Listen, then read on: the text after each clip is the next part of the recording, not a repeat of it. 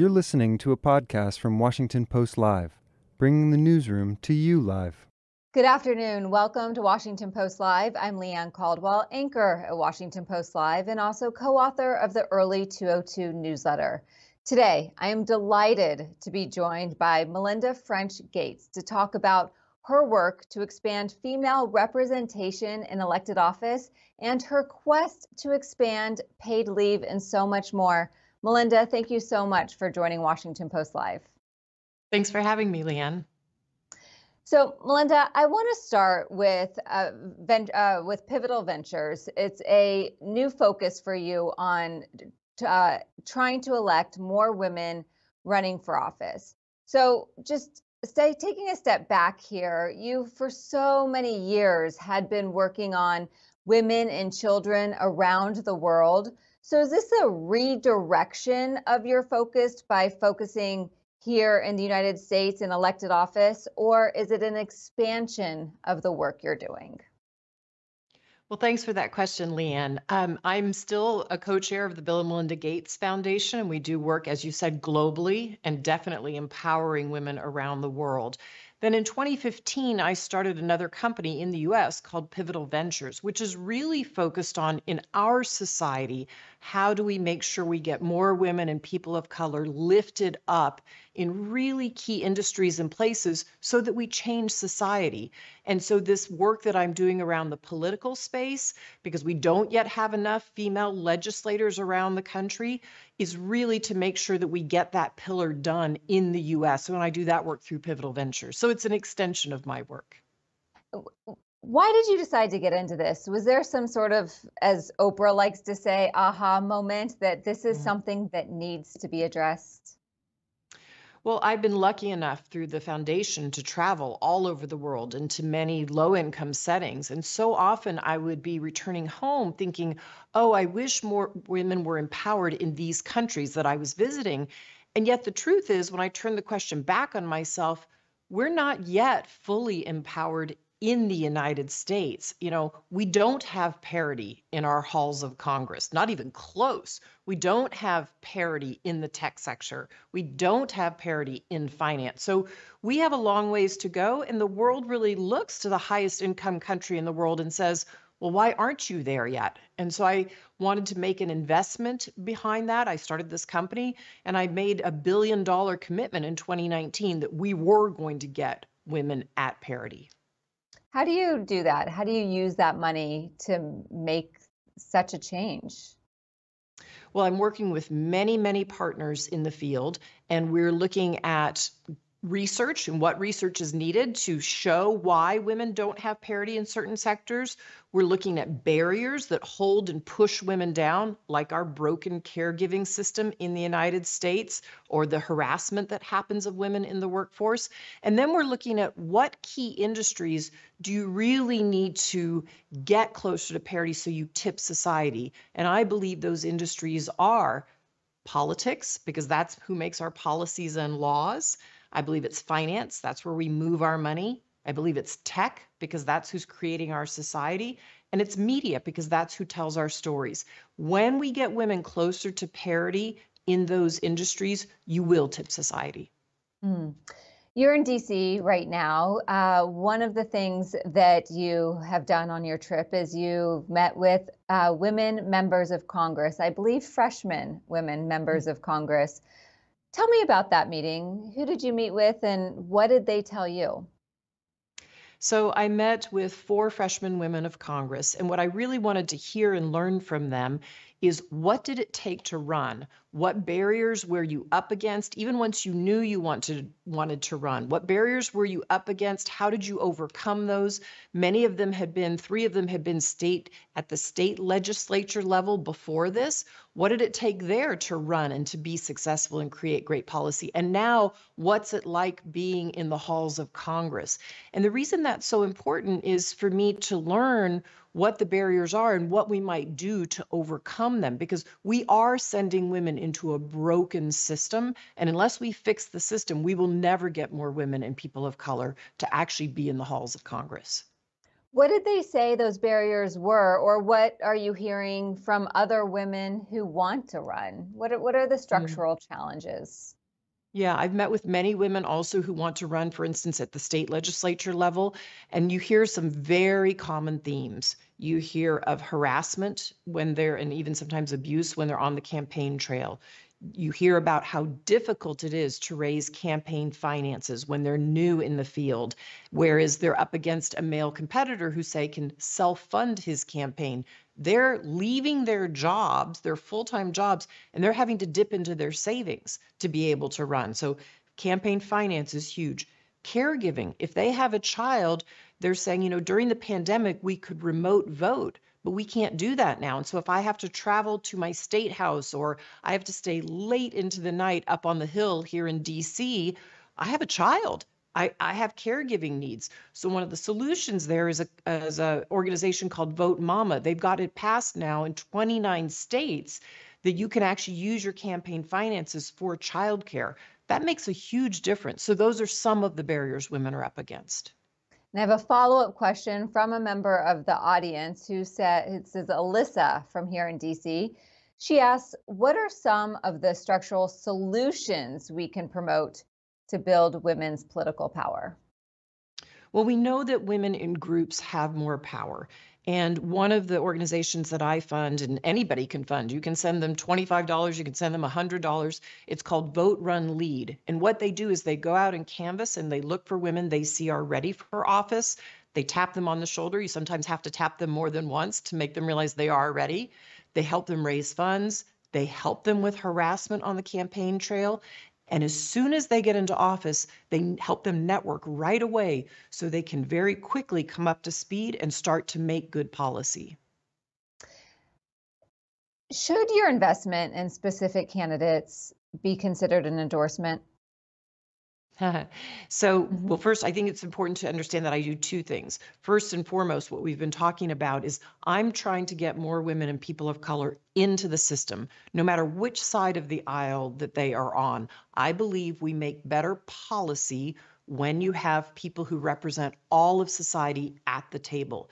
And I believe we deserve as a democracy for our halls of Congress to look like us. So that's where I'm putting the most money behind that particular idea.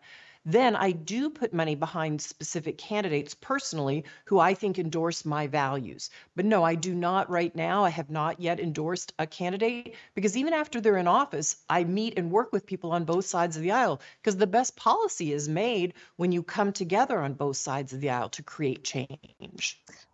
I want to ask a little bit more about that. About you, it doesn't matter what party or political affiliation uh, a woman is with, uh, that you might put money behind them to help them be successful. How do you maintain this effort when it is purely nonpartisan? So often, um, organizations come and go, or they aren't just able to sustain if they don't have a political bent and a specific focus in what they're trying to achieve. Well, I'm I'm funding organizations whose focus is solely more women and people of color into Congress. So Vote Mama is about breaking down the caregiving system, which is a huge barrier for women. Or I might uh, put money, or I have behind put money behind Latinas. Uh, there's a Latinas Represent organization. They're about getting more Latinas into Congress. So I'm really, you can focus. Vote Run Lead is not about are you Republican or Democrat or Independent. It's about making sure women know and people of color that they're ready to run, and let's get them into office. So these organizations have existed for some time, and I think will continue to exist over time and they absolutely don't have to be partisan. So, uh, you wrote in Times Magazine around the anniversary of Dobbs that um, abortion is an, an instance, the Supreme Court decision, that reminded you that decisions are still being made for women. So, would you support or are you okay with organizations that support women who are anti choice?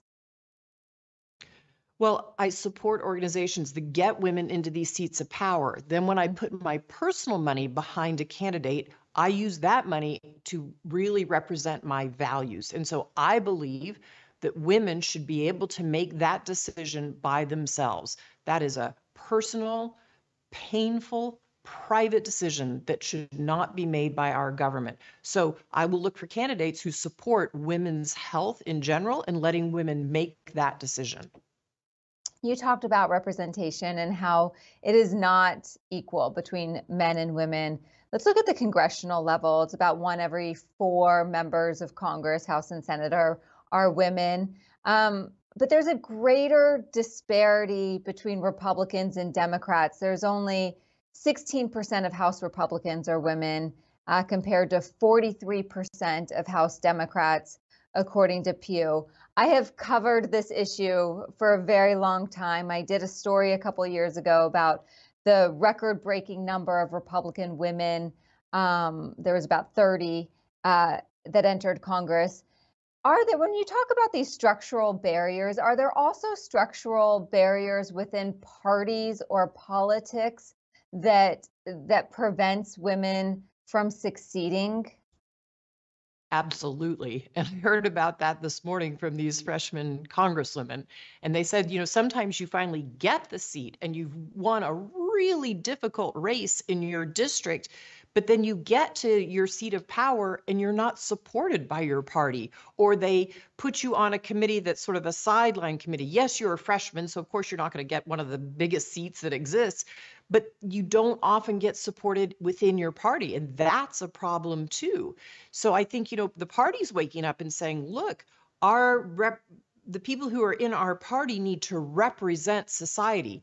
To me, it makes zero sense that today there are 16 million Black women in the United States, and there is not a single Black female senator, not one. Mm-hmm. And yet, we're supposed to look our our calls of Congress are supposed to look like our democracy. And the difference is when you start to get women where they're much closer to parity. Take Minnesota, they're not there yet, but 38% of their people that are state legislatures are women. They just passed some record breaking legislation right before the end of their session that had to do with paid family medical leave, homelessness, abortion rights, things that we know voters and women care about. And part of the reason they were able to do that is there's so many of them and they have gotten to those seats of power and they hold a lot of power in their legislature. That's what I'm looking for the US Congress to start looking like. Would you ever run for office? No, I'm very happy in my current role, and uh, I feel like I have a lot of work ahead of me. But I work with with you know lots of people in government, lots of partners, civil society. I think private sector. It takes all of us if we're going to really create change in society.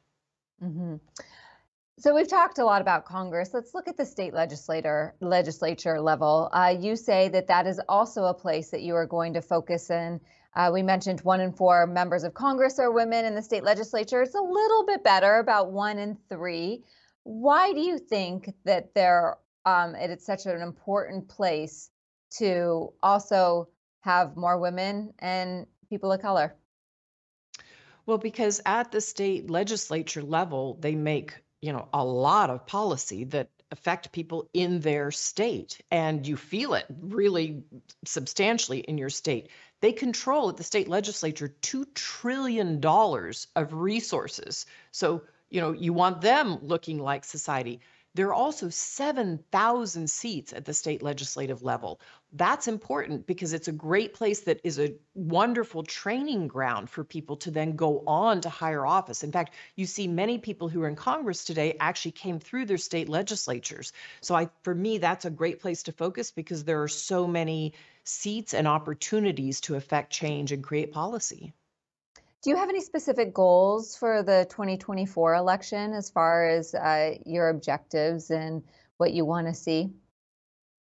Well, I want to see in this election, central to the election, two things on the agenda. One, caregiving. Our caregiving system is absolutely broken in this country. It was starkly in our faces during COVID, and now women are saying they're opting out of the workforce because it, they either can't find good care for their children or it's too expensive. So I want to see us fix this broken caregiving system.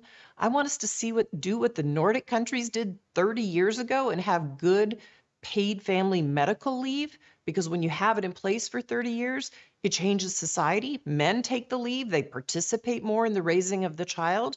So I want to see a whole system discussed around caregiving. And then also, I want us to address adolescent mental health. We have a crisis in this country. It was building before COVID came along, COVID exacerbated it.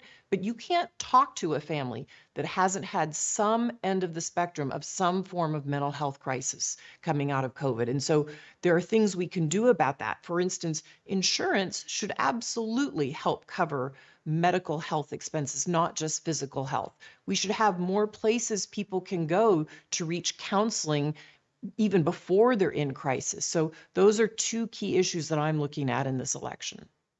Those are two issues that Congress has been working on, but have not yet been successful in passing any sort of legislation. Um, is there any hope that this gets done, this is able to get done in the next couple of years, or is this purely something that the private sector or personal individuals and families are going to have to deal with and figure out? Well, the private sector will never solve this because they don't, they, they only represent a certain part of society. So today, if you look at who actually has access to paid family medical leave, it's still well under 30% of US citizens. So states are starting to pass good policy and law. We're up to 13 states. We'll never get all 50 states. So this has got to be taken up by the federal government to create the norm and the change.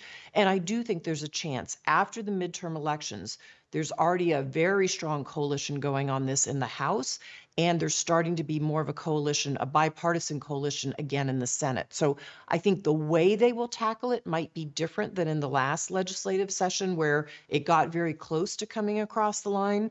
But I do think after the midterms, it'll it will get passed.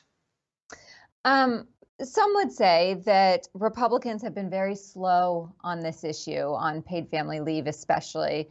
You mentioned there's a bipartisan group in the House. There's one that's building in the Senate.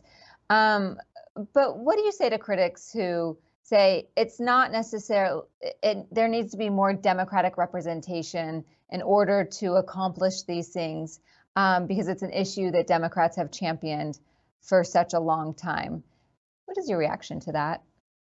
Well, we know voters care about it. Whether they're Republicans or Democrats, they're saying we care about this issue. We want to have leave, and it's not just leave for a child. That's incredibly important when you have a child, but they're also, we're seeing this hugely aging demographic in the country. So many families are taking care of aging parents, and that's going to just continue and be even more so. So their constituents are saying they want it. So I think they need to get together and figure out, you know, what is a policy that can make sense in the United States. Mm-hmm. Um, I have a, another question from a viewer. Uh, we have Susannah Wellford, who is the founder of Running Start. So she works in this space of getting women elected to office. She says, We know that educating girls early about politics means they will grow up more politically active and more likely to run for office. But many people consider politics dirty, and girls are not encouraged to see themselves as political leaders. How can we change culture to value young women in politics the same way we value young women in STEM? Well, I think we can point out that this is where our policy is made and that we need young women uh, who represent society in politics because they they have the power. I mean, they literally have the power of the pen to create good policy and make decisions that become law. And so, what I'm hearing is more female lawmakers are spending time going out to schools, going out to colleges, and pointing out these can be good jobs. You can look like me. I've made it to the halls of Congress. So, whether they're doing that at Howard University or they're doing that at Georgia Tech or they're doing that at NYU, again, you can't, it's very hard to be something you can't see. And so I think having these legislators out and these senators out talking to groups of young women and young men, I do think that will help. And we have for far more women also are lawyers now. And that's again a good training ground for going into politics. Mm-hmm, great.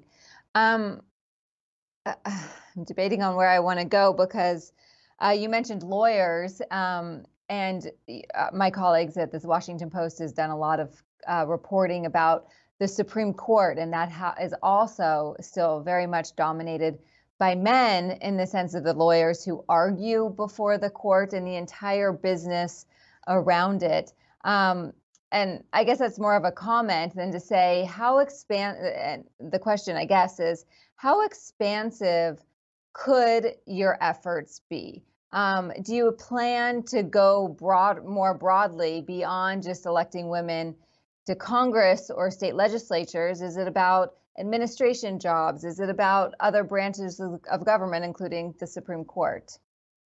Well, it was interesting. One of the things I heard talking to these freshman congresswomen this morning, then I asked several other people on the Hill, they were saying it's not just the lawyers who argue at the Supreme Court at the top of the land, but they're saying it's the political consultants are often usually white male. They're saying the staffers who are trained to come into our offices are white males that shouldn't be. We need to develop those pipelines. So part of the reason that I come out and do these learning sessions, whether it's, you know, in a in a state that I visit or whether it's here in the capital, is to hear what else is needed. And then, yes, to keep expanding efforts. Um, we need to look at pipelines everywhere to make sure that good, solid policy is being made by these legislatures. And that often means you need really good staffers in your office who understand what's going on.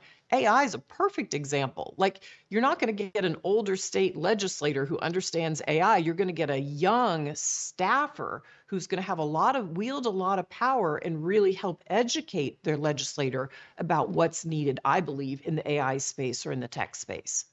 And you brought up, Melinda, exactly where I was going to go next, which is AI. You've raised concerns about bias in AI and it being dominated by men. Can you talk a little bit about what that means, what sort of impact that would have if there is not equal or at least closer to equal representation in artificial intelligence?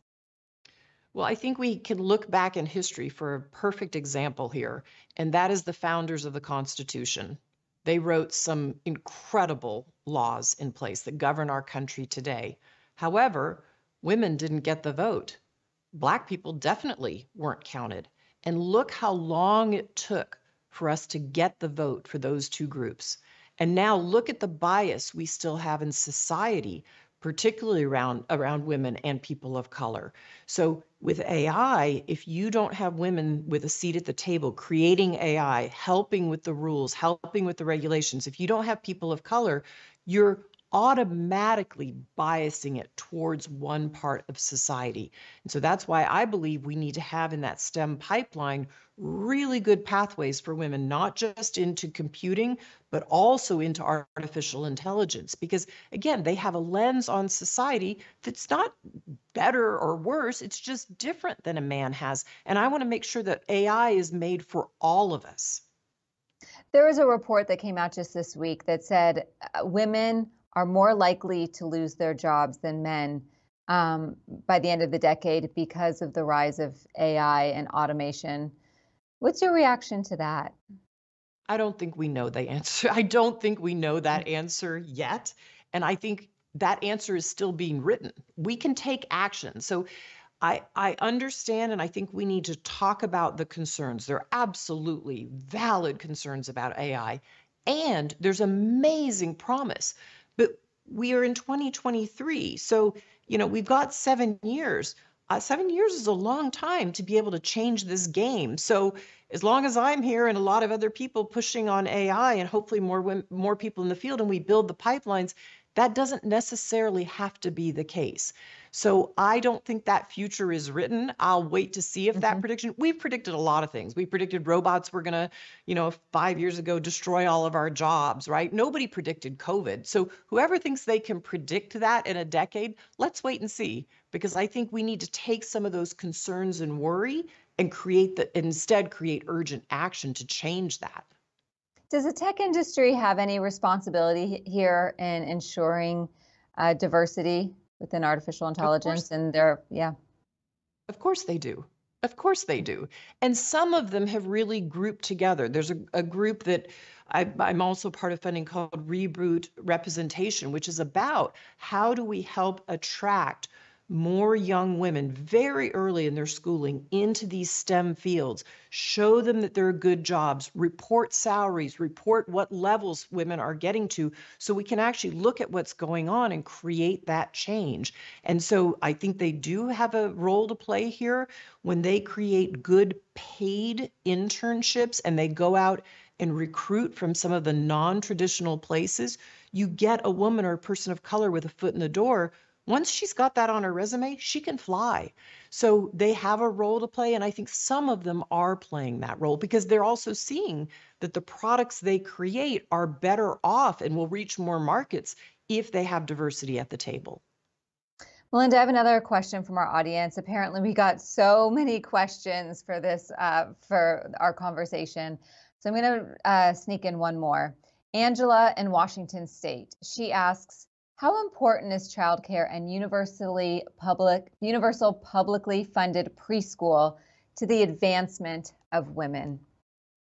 I think it's it could be groundbreaking. I mean, this is what is holding women back in our economy. If they cannot take a job because they don't have affordable, high quality childcare, they will sit out of the workforce. And they're telling us as this hybrid workforce is changing, they're they're being called back into the office. They're in a crisis because we had collapses in places of the childcare system. So between that and then again, universal pre-K, when you have that, you know that your child starts off on a good path in life. All we need to do is look at the Nordic countries and see how they've done their universal pre-K and their childcare. It's allowed more men and women to work, and it has changed norms in society and made things more equal. So I think of it as vital. We're almost out of time, but I have one more question about your field, philanthropy. Do you think that it matters when more women are involved in making decisions on how philanthropic dollars are spent, where they go? Are the decisions different and does it matter? Well, I do think the decisions are different and I think it matters. I think like any industry, you should have more women making making decisions because again, they will see places that need to be funded, they will see partners that maybe somebody who's in the field or has been in the field for a long time who's male won't see. They'll see the childcare need, they'll see the needs surrounding the schools because maybe they're in and out of the schools more. So I think having women anywhere that decisions are made or resources are controlled is just a good thing for society, and that includes philanthropy. Melinda, thank you so much for your time today. Really appreciate it. Um, the work you're doing is incredible. I can't wait to see where it goes. I walk the halls of Congress every single day, and yes, there is uh, there's definitely lacking women and in some in many instances people of color, especially. Thank you. Thanks, Leigh Ann. Thanks for having me. Thanks for listening. For more information on our upcoming programs, go to WashingtonPostLive.com.